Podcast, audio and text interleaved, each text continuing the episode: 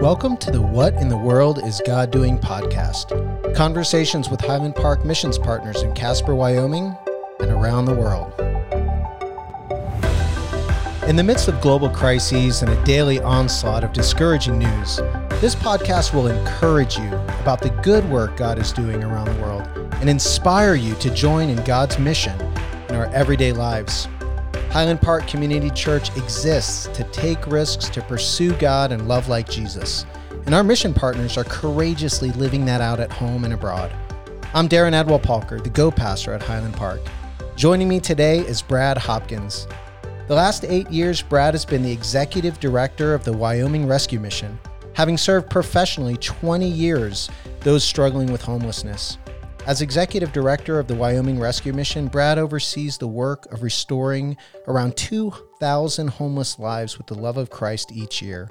The rescue mission serves over 60,000 meals and provides 42,000 nights of stay each year, along with case management and recovery programs to those experiencing homelessness in our community. When Brad's not at the rescue mission, you can find him hiking the mountains around Wyoming with his wife Chrissy and their standard poodles. Brad, it's so great to have you with us today on the What in the World is God Doing podcast. Honor, Darren. Thank you for having me. So tell us what's going on at the mission. Oh my goodness, what you talk about the Highland Park Community Church mission statement, taking risks to pursue God and love others. I mean, Wyoming Rescue Mission is risky business. I mean, we are out there on the edge for Jesus. We have 100 folks right now that are homeless, so many out of just horrific backgrounds. You know, I share very personally, uh, my dad just went to be with the Lord on, on uh, January the 6th, and such a tough time to lose such a pillar in, in my life. And yet I think about our people that we serve, they don't even have a dad or, or two parents to grieve over like that. And so while I feel so blessed by my upbringing, it's a blessing to be able to bring that to those that have, have had not this experience. So Tell us who walks through the doors of the mission.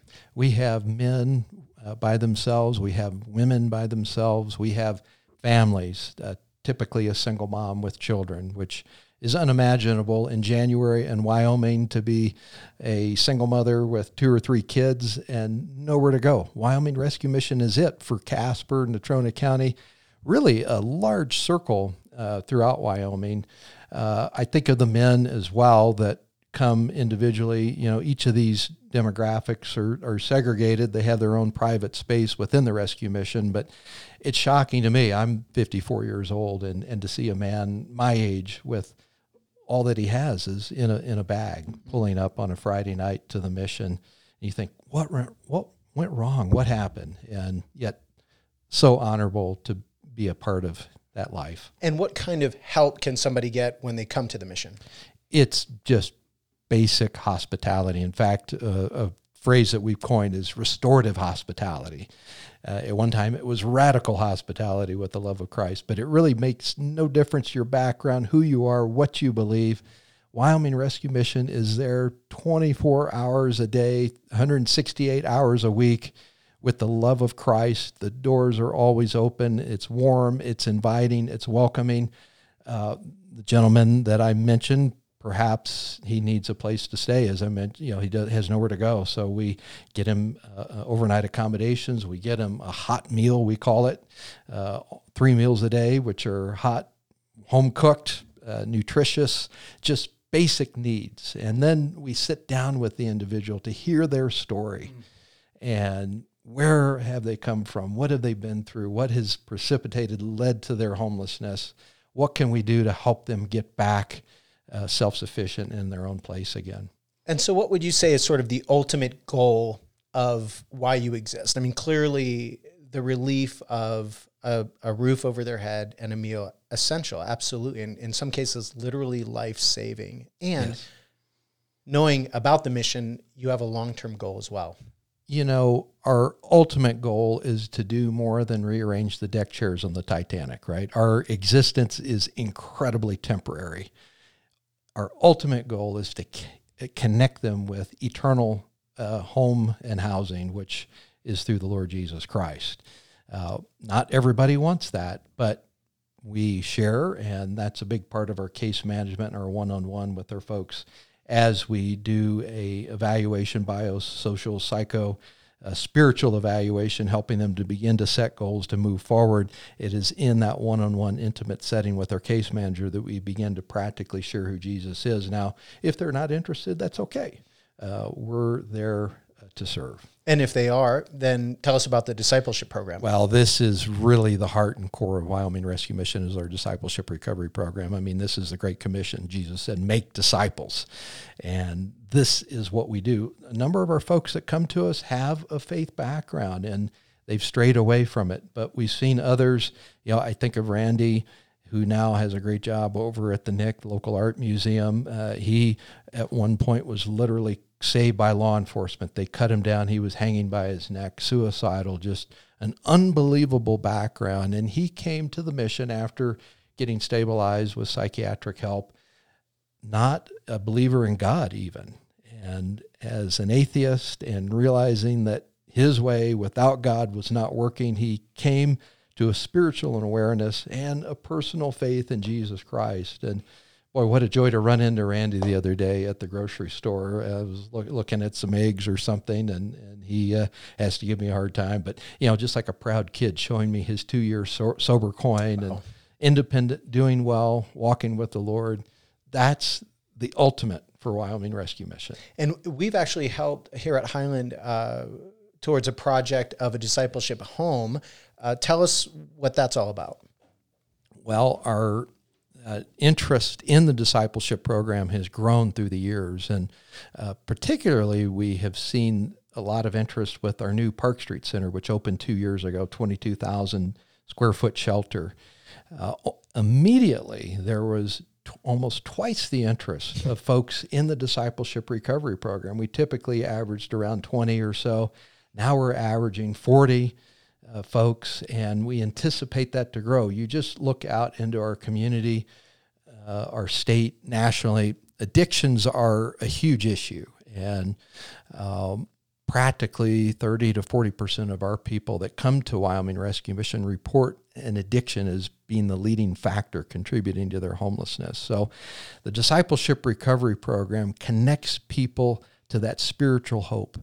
Uh, as much as I grieve for a loss of my dad and for our guest who never really had a dad, there is a dad that is always there, and that's the Heavenly Father and that connection spiritually. So we address the whole individual uh, from the spiritual Bible studies in uh, books such as the book of Ephesians and Romans, and then uh, we get into practical biblical studies such as anger management and healthy sexuality. Uh, we even have a membership at the YMCA. We do nutrition classes. University of Wyoming comes and helps teach that to our folks. Health care for the homeless comes over. So, Wyoming Rescue Mission, as people are journeying uh, in this walk with Jesus and growing, we're connecting them with the practical tools as well so that they can take their life to the next step. I love that holistic focus, uh, yes. the whole person. It's so beautiful. And one of my personal goals here at Highland as the Go Pastor. I'm here to mobilize people on mission. Yes. And one of the ways we've done that is by partnering men and women in the discipleship recovery program with a mentor. Yes. And so uh, my dream is that at every moment, every man and woman has a mentor walking with them uh, through their process. Tell us why that's important to have from your perspective? Oh, it's huge. We need nine right now, Darren. But our goal, first and foremost, is obviously serve the Lord Jesus Christ by serving those that are homeless and needy. But secondarily, we're really a conduit to mobilize the body of Christ to do the work of Christ. So that's why it's been such an amazing partnership for, I believe, probably the entire history of Wyoming Rescue Mission. We're 42 years old this year, but uh, connecting our so am I, by the way. Oh my gosh! Happy birthday! Thanks. That's awesome, Darren. That's pretty. Well, I'm not uh, today, but all of a sudden, 42 years seems very young. well played. But uh, our goal with the discipleship recovery guest is to connect them with a mature, godly, healthy, supportive relationship outside of professional hired guns like myself that uh, work day in and day out of the mission because our our goal is restoration, not to permanently store people at the mission. You know, we're a place of great comfort and healing, but all right, now it's a little bit of discomfort because we're getting you, you ready to go out. You know, it's like what Jesus said go as a go pastor. We do the same thing with our guests. This is the critical piece for opportunity for mature believers uh, at church here to come alongside and, and be a friend and a guide to one of our discipleship guests. The commitment of a mentor is essentially six months. It can go longer. But the idea is that the men and women that are connected with a mentor roughly halfway through their program, maybe a third to halfway through. Yes. So the it's intentionally based so that when they graduate from the rescue mission discipleship program, they have somebody who's outside of the system yes. that can walk with them. And I've seen that with my guy that I've been mentoring since he was in the program. He graduated. It's been over a year now. He's still sober. He still calls me. We talk, we pray. Um, and I just count it a privilege to be a part of his ongoing journey. Um, that started as a mentor. So I just want to encourage those that are listening. That's something that you and perhaps you and your spouse can do together to partner uh, uh, with men and women that are coming out of homelessness and addiction. It's just a beautiful thing. There was one guy um, that we paired him with a, a, pair of mentors. There was a doctor and a lawyer, and and this guy, you know, shared his testimony. He's like, "I've been a meth addict for like the last 25 years. What am I going to have in common with a doctor and a lawyer?" But with tears in his eyes, he's like, "Man, every time we get together." God meets us and we are challenging and encouraging each other in our walk. It's just such a powerful thing to see people from different parts of the community and different socioeconomic uh, backgrounds coming together for this goal of discipleship. Oh, it's such a beautiful thing, Darren. I mean, I i get an image of, of almost like a nuclear reactor. You know, you get the certain components together, and then just Holy Spirit things happen that we could not have ever planned. And uh, that story, I remember one other a person with her mentor. She she had hearing issues, and that mentor happened to have hearing aids that were a perfect fit. So there's just so many organic things that don't happen until our volunteers from church step up. They take that first step. Well, and the other side of that story, I believe, if that's the one I'm thinking of, is her brother actually uh, committed suicide. Yes. Yep. And yep. and yep. and right. there were there was this need for the hearing aids, and here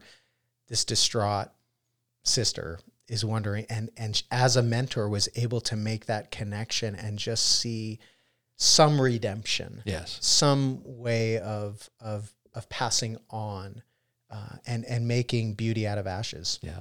And the best way through personal hardship is reaching out to somebody else that's maybe going through a worse time or equally as bad but it's a way to begin to minister to each other so here at Highland, we have this thing called Faith Promise. And Faith Promise is a yearly pledge that people say, okay, God, I'm going to pray this year and I'm going to ask you to place on our heart, my heart, our family's heart, a certain dollar amount this year. And we're going to trust that you're going to provide that in some unexpected way. Really, it's not just something that I, I already have in my pocket, but to say, God, where, you know, where's that going to come from? And if you bless me with it, I'll, I'll pass it on. We're blessed to bless and that's a major source of our uh, financial funding for the mission. We're so grateful to be able to partner with you guys in that. Wow, um, beautiful. But but the giving is so important. But beyond the giving, again, I want to I want to emphasize the mentorship and what are some other ways that people can just get hands on, practically involved, and be a blessing in our community. Well, we're I'm thinking obviously very selfishly in terms of Wyoming Rescue Mission, but I mean there are uh, countless meals uh, essentially. I mean you gave the report of 60,000 meals but i mean we're serving 3 meals a day and so that's our baseline opportunity. Of course there are uh, additional volunteer opportunities. Folks know about our rescue treasures thrift store. 30% of the income that fuels wyoming rescue mission is generated by that thrift store but the thrift store is also a ministry too to the community but we have our discipleship recovery. Yes they serve as a part of their coursework in the afternoon uh, in that thrift store. So there are volunteer opportunities to come and serve in the afternoon alongside our discipleship recovery guests. If somebody just kind of wants to dabble their toe and they're not quite sure about a full on six month mentoring commitment. Uh, beyond that, many other project based opportunities uh, around uh, the mission. Uh, just practical infrastructure, power plant type needs. Um, and I think something that we've imagined a little bit too, Darren, is just community outreach. Uh, something that we've done here recently that we built upon is outreach to folks that are uh, needy in the community outside the mission. Uh, recently, distributing 300 turkey boxes mm. with the full uh, fixings and everything, and serving some 800 uh, individuals if they took full advantage of all those meals in those boxes. So a lot of creative opportunity. One of the cool things that's happened recently is we have a missionary couple that lives on the Pine Ridge Reservation with the Lakota Sioux, yes. and we've gone down there a number of times recently, um, helping them with uh, renovations on their property and and the church. And uh, men from the mission have come with us, uh, and and together we're serving. And there's yeah. something so satisfying about working together for the kingdom this way that it's not a oh. one way street and I just love the seeing the relationships of guys laughing together and uh, drilling, you know, sheetrock up together. It's been yep. really cool. Yeah, awesome. Uh, so much talent too with a lot of our discipleship recovery guests. I'm I'm quite amazed. A new thing that's happened here recently is this uh, Hank Raymond camp. It's about a 300 acre camp. The Episcopal Diocese owns it. It's been vacant for some five years now, and they have dedicated this space exclusively to the discipleship recovery program. So that's something we're looking to grow this coming se- uh, summer. It's a three season camp right now, but uh, there are fix up opportunities out there as well that uh, I'm sure we would love. I know our uh, program director Dave Matthews would love to have a little help out there. That's so awesome. That's awesome. It's a diamond in the rough. How has COVID impacted the work at the mission and life, daily life there? Oh my gosh, it scared us to death initially, Darren. I mean, you, you know, there was a lot of hype and, and uncertainty in the news media, and we heard it all, and it seemed like there was just this zombie apocalypse almost coming to take us over. But I, I'm so proud of our team. I mean, they have leaned in courageously the mission has stayed open 168 hours a week. Our thrift store has stayed open. Now, the impacts, you know, initially we did lock down, and so we were very tightly controlled over the people that come in. Some of these procedures are still in place to this day at Park Street Center, our main shelter. You have to be health screened. I, I was I haven't been in there yet today, but just yesterday I was health screened. I haven't been. It's the most times I've been health screened in my life. So uh, we asked some pretty personal questions of folks to get in, but if folks are uh, symptomatic, we get them into quarantine where we can get them tested. Uh, if they are positive, then we put them in an isolation room within uh, the Park Street Center. Of course, people that aren't looking to stay overnight, we ask them to go see their doctor uh, uh, because we do have a lot of volunteers and folks coming into the mission that aren't necessarily homeless staying overnight with us. But big impacts we are our overall numbers typically this time of year we've averaged about 120 130 it's dropped about 20 to 25 i think you have some concern within uh, the homeless community of coming into congregant living situations that they themselves might get infected it's understandable but uh, by and large we have continued on and it's given a great opportunity you know jesus he touched the leper uh, he he leaned in. Now we are wise and, and safe and following the local health department recommendations. In fact, they prioritized our, our staff for vaccinations. We're working on that. But uh, at the same time, uh, Scripture says we are not of those who sh- shrink back and are destroyed, but are of those who believe and are saved. And uh, just so proud of our team that they've, they've kept us open and running throughout this pandemic. Well, as we close out here, let's just talk theology for a moment. Love it. Brad, beyond um, being a help to an obvious need in our community, can we peel back sort of the work that you're doing and what is sort of the underlying theology for why you do the work that you're doing? What does God say? What does the Bible say about caring for the poor? It's exactly what Jesus said when he started his ministry as he unrolled the scroll to Isaiah. In Luke 4, he says, I came to preach good news to the poor. And uh, I, I'm just the. Sometimes we spiritualize that. We spiritualize it, absolutely. But, you know, James is very practical. There in uh, James 1, he, he says, Hey, you want to prove yourself to be religious? go out and help a widow and an orphan. Go help somebody that is in need and marginalized. It's just not enough to say, go and be well. I'll pray for you, you know, blah, blah, blah. It's no, God expects us to practically intervene as believers in Jesus Christ.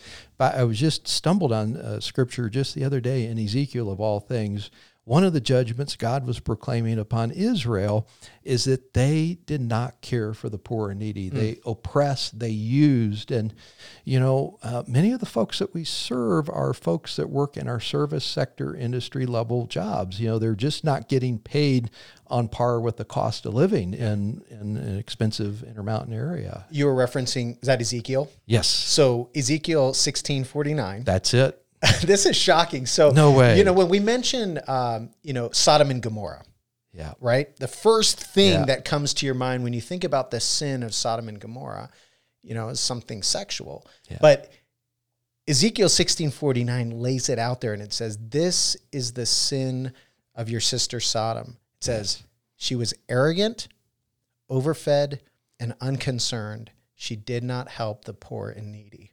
Yeah.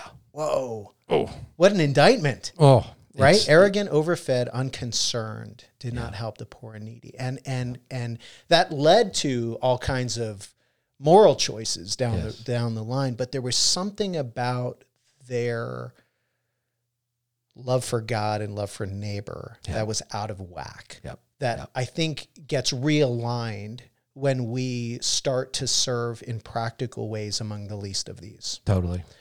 And I think God set it up that way because He intends it just like grace. There's nothing we can do to repay God's amazing grace. There's something about the poor that when we serve, I mean, obviously there is a joy. There's a, just a smile is a mm, reward, but yeah. but realistically, we know that you know there's not going to be some kind of great necessarily financial gain or whatever yeah. the way that we normally think of a transactional relationship. But God says if you're willing to do that, you know, and Jesus in Matthew 25, you know, when you when you when you did it for one of the least of these, you really did it to me. Yes. And man, yes. if we could capture that vision and realize right here in Casper, right in our own hometown, we don't have to go. Yeah. Now, I love global missions. That's my oh. heartbeat, man. But, yep. Um, but listen, we don't have to go no. around the world for this, do we? It's right here. That's that's the irony. Sometimes we, you know, get the big expensive plane ticket and do the awesome trip, which is obviously very needed. But my gosh, the mission field's right here under our nose. I mean, especially when you consider only 10% of our population here is church, just huge needs. And, you know, our country has flyover country, here in Casper. We have kind of drive by, drive over, flyover country. There are a lot of pockets of systemic poverty, you know, the trailer uh, park uh, homes and various neighborhoods that are just beaten down, run down. Uh, you know, you think of uh, um, a place that's euphemistically called Felony Flats on, on South McKinley Street.